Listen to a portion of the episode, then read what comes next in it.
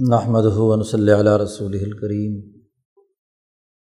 اما بعد اعوذ باللہ من الشیطان الرجیم بسم اللہ الرحمن الرحیم یا ایہا الذین آمنوا اتقوا اللہ وقولوا قولا سدیدا یصلح لکم اعمالکم ویغفر لکم ذنوبکم ومن یطع اللہ ورسولہ فقط فاض فوزً عظیمہ وقال نبی صلی اللہ علیہ وسلم، کانت بنو اسرائیل تسوسحم الانبیاء کلّہ حلق نبی خلف نبی آخر۔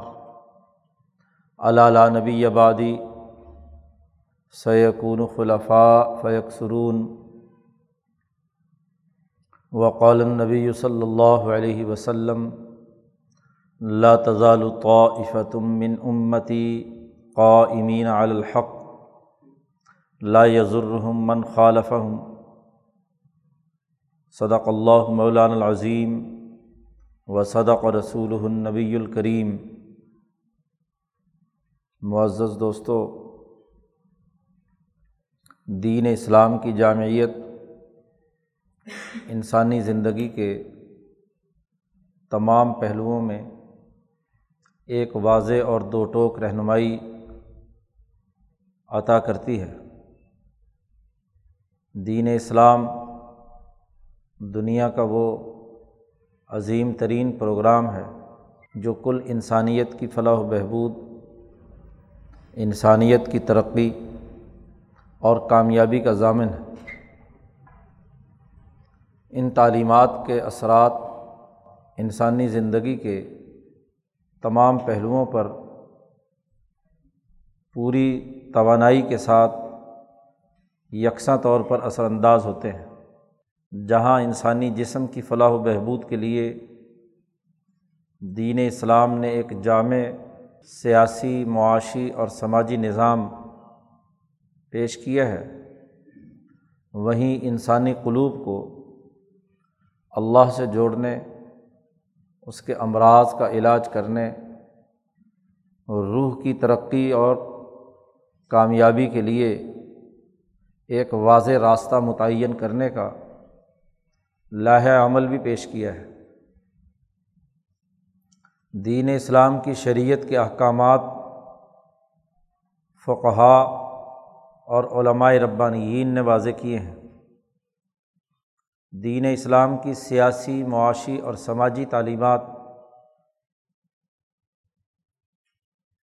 مسلمان سیاستدانوں، حکمرانوں، عدل و انصاف قائم کرنے والے امیروں نے انسانیت کی رہنمائی کے لیے اس کا عملی طریقۂ کار پیش کیا ہے۔ بالخصوص خلافت راشدہ کے دور میں انسانیت کی ترقی کا ایک جامع پروگرام جس نے تمام شعبوں میں انسانیت کی رہنمائی کی، انسانیت کے سامنے آیا ہے۔ اسی طرح انسانی روح کی ترقی اور اس کی فلاح و بہبود کے لیے، روح کے مسائل کے حل کے لیے اولیاء اللہ اور صوفیہ کرام کی ایک عظیم جد وجہد اور کوشش رہی ہے۔ دین کے یہ تینوں شعبے دین کے تمام مجدین کی زندگی کا اہم حصہ رہے ہیں۔ شریعت بھی، طریقت بھی، اور سیاست و معیشت اور اجتماعیت بھی۔ لیکن کام کرنے کے لیے جیسے ایک شعبے کو مخصوص کر لیا جاتا ہے، ایسے ہی علمائے ربانیین کی شناخت بعض حوالوں سے ہمارے سامنے آ جاتی ہے۔ جن میں نمایاں ترین انسانیت کی ترقی اور فلاح و بہبود کے لیے کام کرنے والے لوگ، وہ اولیاء اللہ ہے انسانیت دوست، انسانیت کی ترقی کا غم رکھنے والے، اس کے لیے مجموعی طور پر ترقی کا کردار ادا کرنے والے سچے علمائے ربانیین اور مجدین امت رہے ہیں۔ اس پورے سلسلے کو طریقت سے تعبیر کیا جاتا ہے۔ طریقت دراصل وہ طریقہ ہے جس کے ذریعے سے انسانی روح کو ترقی کی منازل طے کرائی جاتی ہیں انسانی روح مہذب بنتی ہے، بد اخلاقیوں سے نجات حاصل ہوتی ہے۔ حیوانیت اور بہیمیت کے جو اثرات اس کی روح پر پڑتے ہیں، اس سے نجات حاصل کرنے کا موقع ملتا ہے۔ امام شاہ ولی اللہ دہلوی رحمۃ اللہ علیہ فرماتے ہیں کہ انسانیت، بہیمیت اور ملکیت سے مرکب ہے۔ اور ملکیت کا تقاضا یہ ہے کہ وہ ہمہ وقت تطل الجبروت یا تشبہ بالملکوت کی حالت میں رہے کہ جو ملکیت عالم ملکوت سے آئی ہے، انسانی روح اس کی طرف متوجہ رہ کر اپنے آپ کو اسی طرح مہذب، صاف ستھرا اور ترقی یافتہ بنائے۔ اور اگر مزید انسان اپنے اندر اہلیت اور صلاحیت پیدا کر لے، تو عالم جبروت، جو ذات باری تعلیٰ کی صفات اور باری تعلیٰ کے ذات کے ساتھ وابستہ ہے، اس تک بھی انسان پہنچ سکتا ہے۔ تو بنیادی چیز روح کی ترقی ہے۔ روح کی تہذیب و ترقی ہی دراصل انسانی جسم کو مہذب بنانے میں کردار ادا کرتی ہے۔ ملکیت اور بہیمیت کا یہی ملاپ ہی انسان کو انسان بناتا ہے۔ حیوانیت محض حیوانی تقاضوں کی تکمیل کرتی ہے۔ پستی کی طرف لے جاتی ہے۔ طاقت اور قوت کی بنیاد پر فیصلے کرنے کا عمل نافذ کرتی ہے۔ حسد، کینہ، بغض اور عداوت دشمنیاں اور لڑائیاں پیدا کرتی ہے حیوانیت انسانیت کا روپ تبھی دھارتی ہے کہ جب اس پر ملکیت کا غلبہ ہوتا ہے۔ ملکی روح جب انسانی جسم میں آتی ہے تو انسان کو مہذب بنا کر اس میں انسانی رویے پیدا کرتی ہے۔ اس کے انسانی رویے تہارت پاکیزگی، اللہ کی طرف متوجہ ہونا، عدل و انصاف کا قائم کرنا سماہت نفس اور بلندی نفس کے لیے کردار ادا کرنا، یہ وہ اعلیٰ اخلاق ہیں جو دراصل روح کی وجہ سے انسانیت کے اندر پیدا ہوتے ہیں۔ گویا کہ اصل انسانیت دراصل روح کی تہذیب پر، روح کے مہذب ہونے پر انسانیت کے جوہر کے نکھرنے کا مدار ہے۔ اسی لیے جس کی ملکیت اعلیٰ اور اونچی ہے، وہ اتنا ہی انسانیت دوست ہے۔ انسانیت کے اعلیٰ معیار کا نمونہ ہے۔ امبیا علیہم السلام کی ارواہ مقدسہ ملکیت کے اس اعلیٰ مقام پر ہوتی ہیں کہ جو اپنے تمام تر انسانی فطری مقامات کو انسانیت کی فلاح و بہبود کے لیے استعمال میں لاتی ہیں۔ امبیا علیہم السلام کے بعد یہ اعلیٰ اعزاز اور اکرام صحابہ اکرام رضوان اللہ علیہ مجمعین کو حاصل ہوا ہے۔ جن کی ارواہ مقدسہ نے، جن کی روحوں نے جن کی ملکیت نے اعلیٰ سطح پر کردار ادا کرتے ہوئے انسانیت کی ترقی اور فلاح کا غیر معمولی اور مثالی نظام قائم کیا ہے۔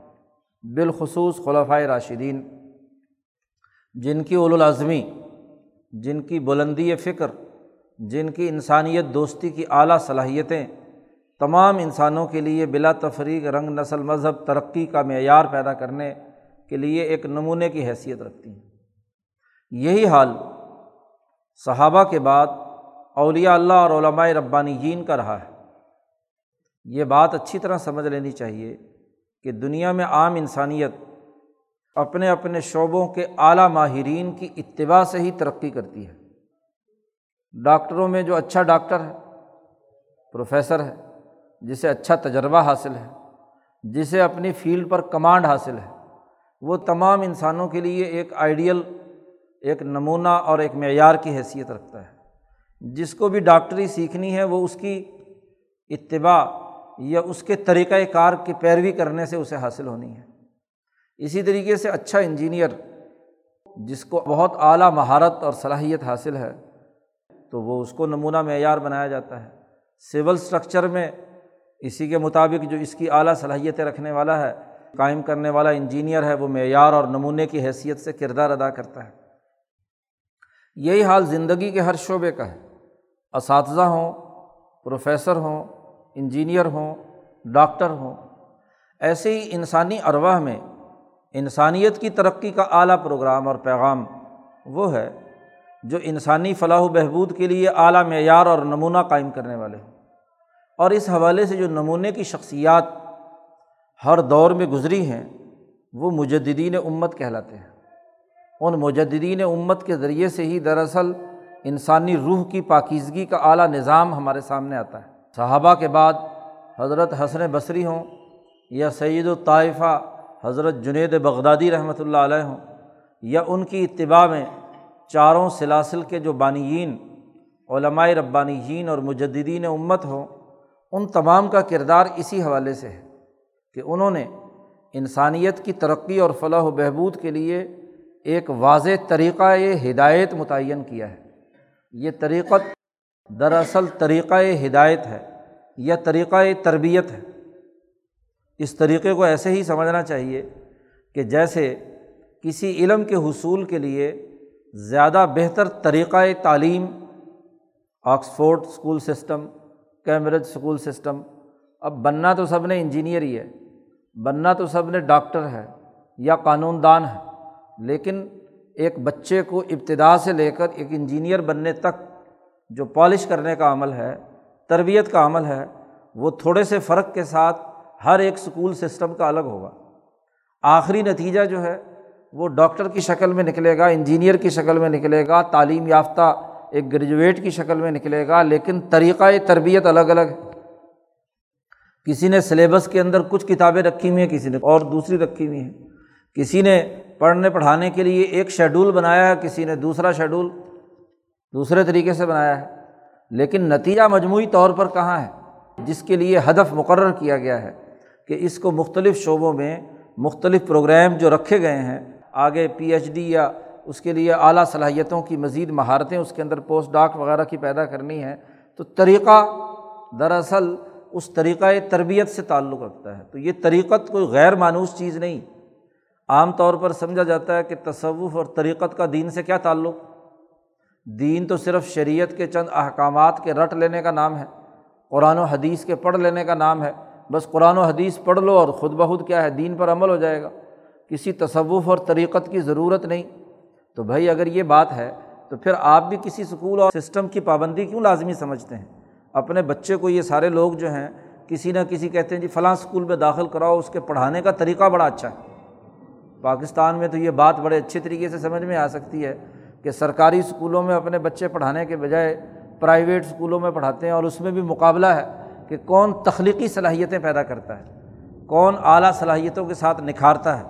تو اس کے اندر اپنے بچے کو داخل کرانے کی کوشش کرتے ہیں۔ تو اگر ایک ہی تعلیم ہے، وہی سرکاری نصاب ہے جو سرکاری اسکولوں نے بھی پڑھانا ہے اور وہی سرکاری نصاب ہے جو پرائیویٹ اسکولوں نے پڑھانا ہے تو پھر کیا ضرورت ہے سرکاری اسکولوں سے ہٹا کر پرائیویٹ اسکولوں میں اپنے بچے داخل کرانے کی؟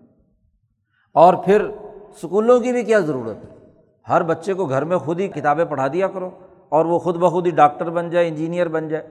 تو یہ بڑی احمقانہ بات ہے کہ انجینئر، ڈاکٹر بننے کے لیے تو ہمیں ایک طریقۂ تربیت کی ضرورت ہے یا طریقۂ تعلیم کی ضرورت ہے۔ لیکن اپنی روح کو پاک صاف کرنے کے لیے، اس کو مہذب بنانے کے لیے کسی طریقت کی ضرورت نہیں ہے۔ یہ طریقت بھی تو طریقۂ تربیت ہی ہے کہ تربیت کا اس طریقے سے وہاں تک پہنچا جائے۔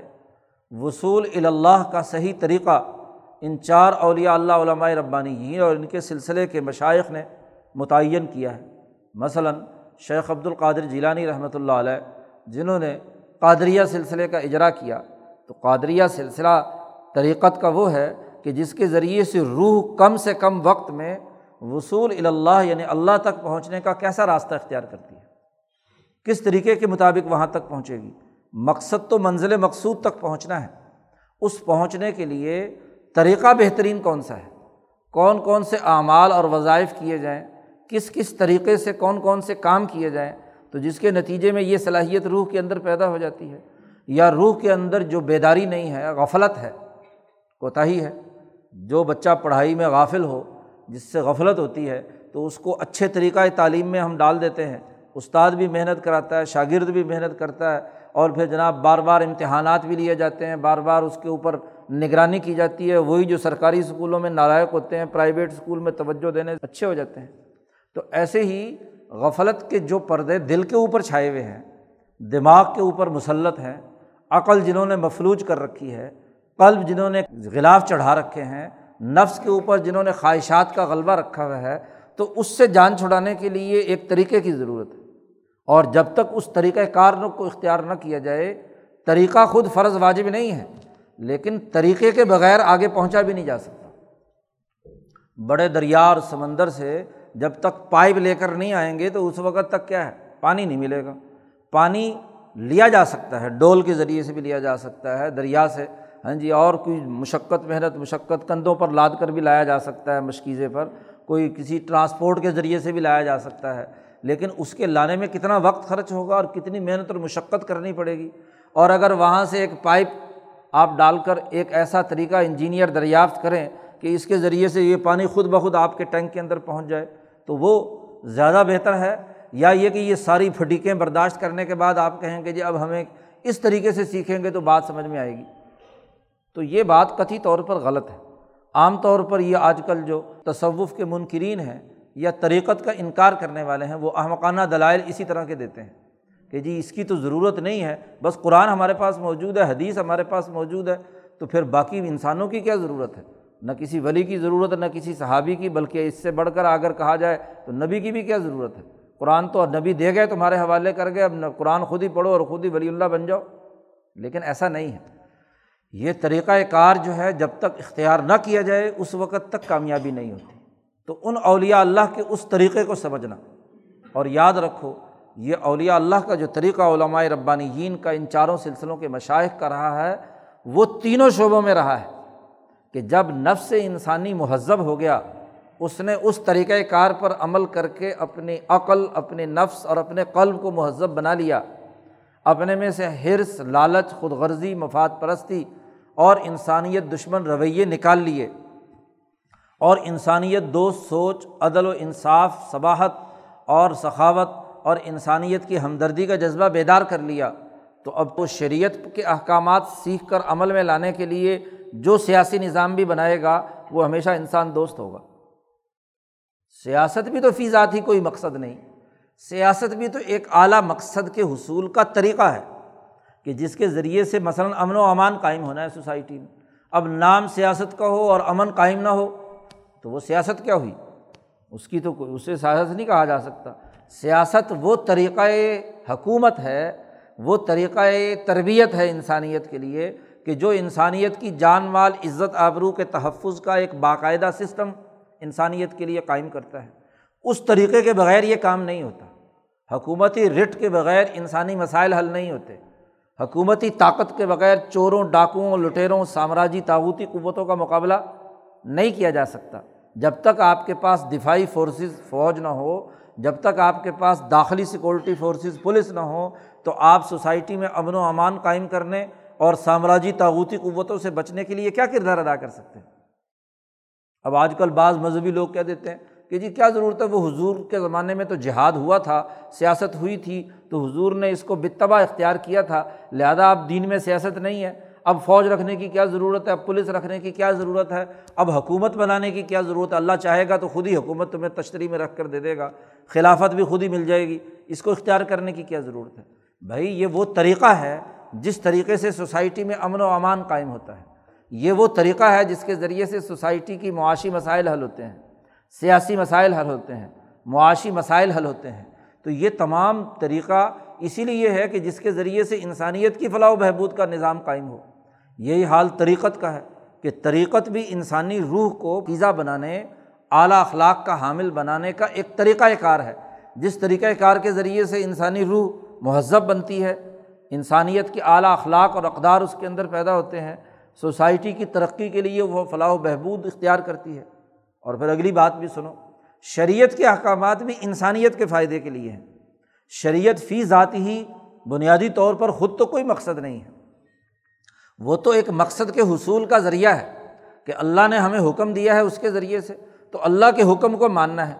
لیکن اگر اللہ کے حکم کو کسی سامراجی مقاصد کے لیے استعمال کیا جائے اشتروب آیات اللہ سمن کلیلہ اللہ کی آیات اور شریعت کے احکامات کو ذاتی مفادات کے لیے استعمال میں لایا جائے تو پھر وہ شریعت تو نہ ہوئی، بلکہ اس فتویٰ دینے والے کی فتویٰ فروشی ہوئی، جس کے ذریعے سے وہ آیات بیچ کر پیسے بٹورنا چاہتا ہے۔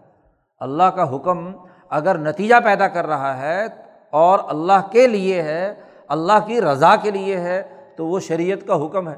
لیکن اگر کسی قوم کو نماز میں لگا کر اس قوم کے اوپر سیاسی غلبہ حاصل کرنا مقصود ہو، تو نماز کا جو شرعی حکم ہے، وہ بد نیتی پر مبنی ہے۔ وہ شریعت کا حکم نہیں ہے۔ اب وہ گویا کہ اس حکم کے نتیجے میں اس انسانیت کو غلام بنانے کی حکمت عملی ہے۔ اسی لیے نبی اکرم صلی اللہ علیہ وسلم نے اور بلکہ قرآن حکیم نے واضح کر دیا کہ ایسا اگر موقع ہو کہ دشمن کے حملے کے موقع پر نماز قضا کرنی پڑے تو کر دو۔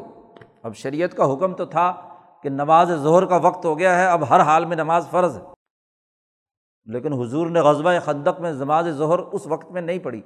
شریعت کا حکم جو ہے وہ چھوڑ دیا۔ کیوں؟ کہ اگر نماز کے اندر لگتے تو جو لڑائی کا اہم مرحلہ ہے ٹرننگ پوائنٹ ہے، وہاں اس مرحلے پر وہ غفلت پوری مدینے کے اوپر دشمن کے قبضے کا باعث بن جائے گی۔ آپ نے عصر کی نماز بھی نہیں پڑھی، مغرب کی نماز، چار نمازیں حضور صلی اللہ علیہ وسلم نے قضا کی ہیں، اس وقت میں نہیں پڑھی، جس وقت کے اندر اس کے پڑھنے کا حکم تھا۔ تو شریعت کا مطلب بھی ایک نتیجہ پیدا کرنا ہے۔ وہ نتیجہ اگر حاصل نہیں ہوتا اور اس نماز کے ذریعے سے نتیجے میں خلل پیدا ہوتا ہے، تو اس کو قضا کرنے کا حکم دے دیا گیا۔ یا اگر بہت ہی زیادہ ناگزیر حالت ہو، تو پھر صلاۃ الخوف پڑھنے کا طریقۂ کار وضع کیا گیا کہ جناب ایک رکعت پڑھ لو امام کے پیچھے اور دوسری رکعت کے موقع پر دوسرے لوگ آ جائیں اور وہ جا کر دشمن کے مقابلے پر پیرا دیں۔ اب یہ نماز کے اندر ساری چلت پھرت اسلحے کا استعمال، آنا جانا پورا سلاۃ الخوف کا طریقہ قرآن حکیم نے ایک پورا رقو نازل کیا اس طریقے کو واضح کرنے کے لیے کہ جب تمہیں خوف کی حالت ہو اور لڑائی کے لیے سیکورٹی کی بھی ضرورت ہو تو تم اس طریقے سے خوف کی نماز پڑھ لو۔ صلاۃ الخوف کا پورا باب تمام فقہی اور حدیثی کتابوں کے اندر موجود ہے۔ اس کا مطلب یہ کہ شریعت کا حکم بھی اگر اللہ کے دین کے غلبے اور انسانیت کی فلاح و بہبود کے لیے ہو رہا ہے تو شریعت کا حکم کہلائے گا۔ ورنہ وہ شریعت کا حکم ہوتے ہوئے بھی اگر اس سے کوئی ذاتی گروہی یا طبقاتی مفادات حاصل کرنے مقصود ہیں، تو پھر اسی زمرے میں شامل ہوگا، جس کے بارے میں قرآن نے کہا ہے کہ اشترو بیاتی سمن کلیلہ کہ یہ لوگ میری آیات کو چند ٹکوں کے عوض فروخت کرتے ہیں۔ حکم الہی کو ہاں جی سامراجی مقاصد کے لیے استعمال کرتے ہیں۔ اس لیے شیخ الہند نے فرمایا کہ اگر انگریز مجھے کہے کہ مولوی صاحب ظہر کی نماز کا وقت ہو گیا تو نماز پڑھ لو، تو اس کے کہنے سے میں نماز نہیں پڑھوں گا۔ شیطان کا کیا مقصد ہے؟ کہ مجھے نماز میں لگانا چاہتا ہے۔ اس کا مطلب یہ کہ مجھے نماز میں لگا کر کوئی نہ کوئی شرارت کرنا چاہتا ہے۔ انسانیت کے راستے کی کوئی رکاوٹ کھڑی کرنا چاہتا ہے، تو اس لیے اس کے کہنے سے تو میں نماز نہیں پڑھوں گا۔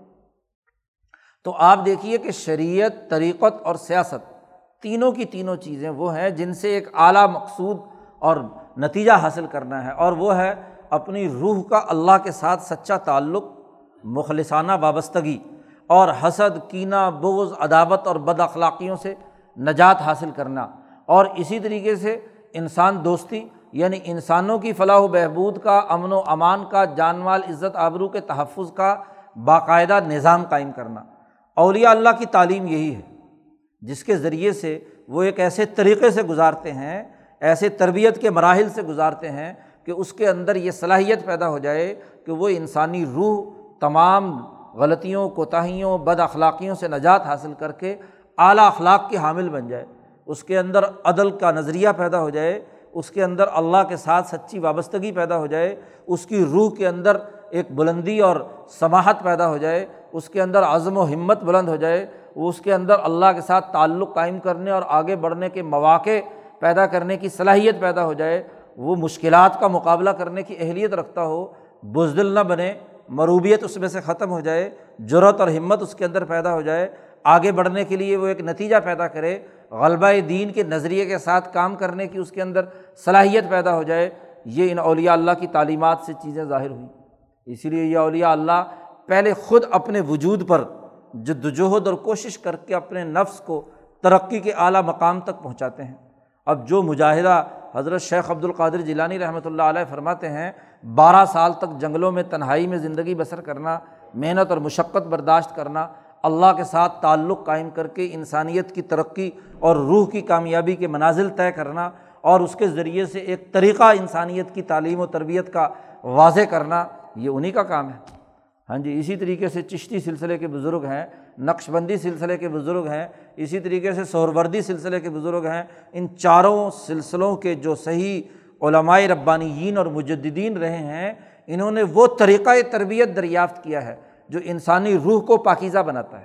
ان لوگوں کا بنیادی کام غفلت میں مبتلا انسانوں کی روحوں کو کھینچ کر اللہ کے ساتھ جوڑنے کا کام ہے۔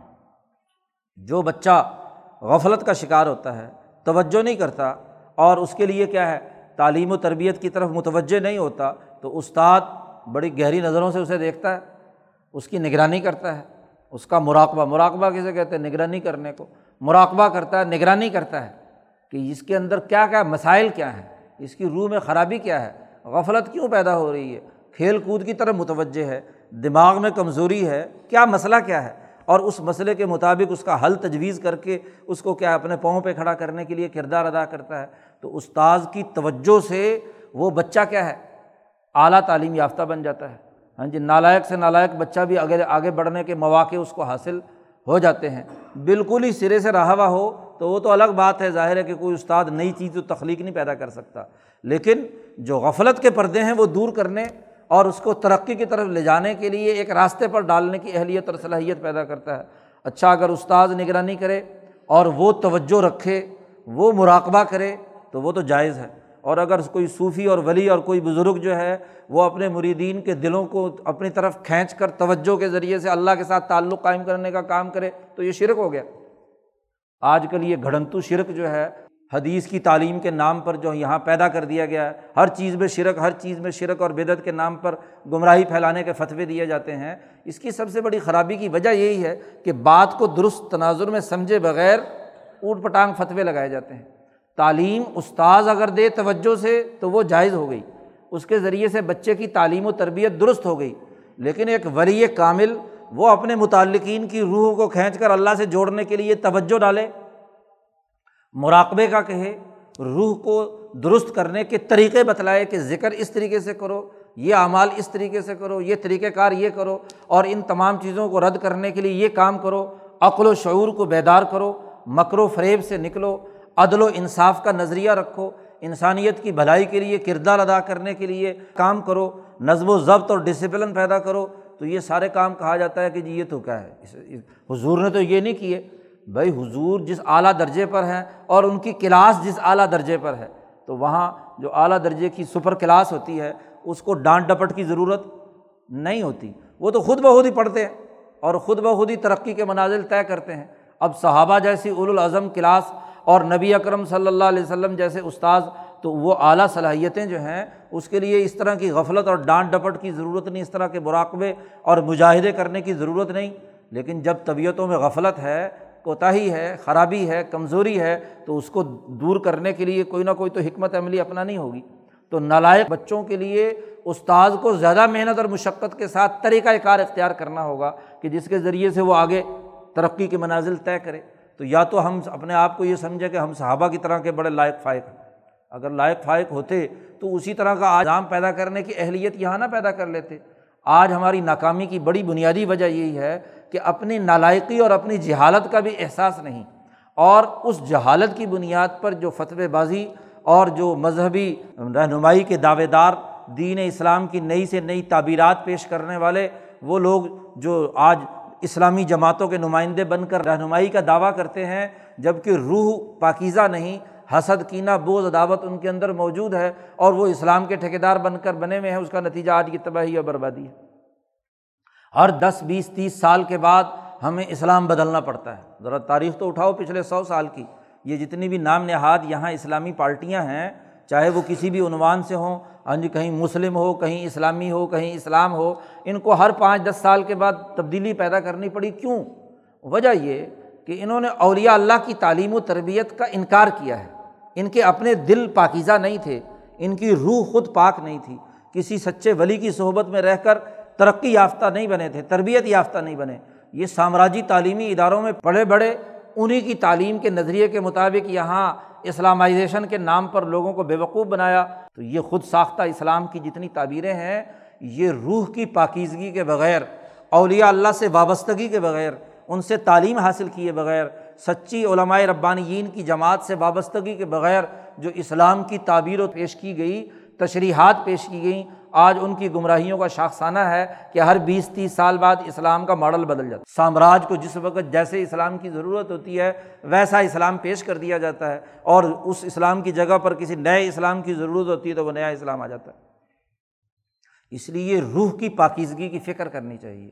سچے اولیاء اللہ کے ساتھ وابستگی ہونی چاہیے۔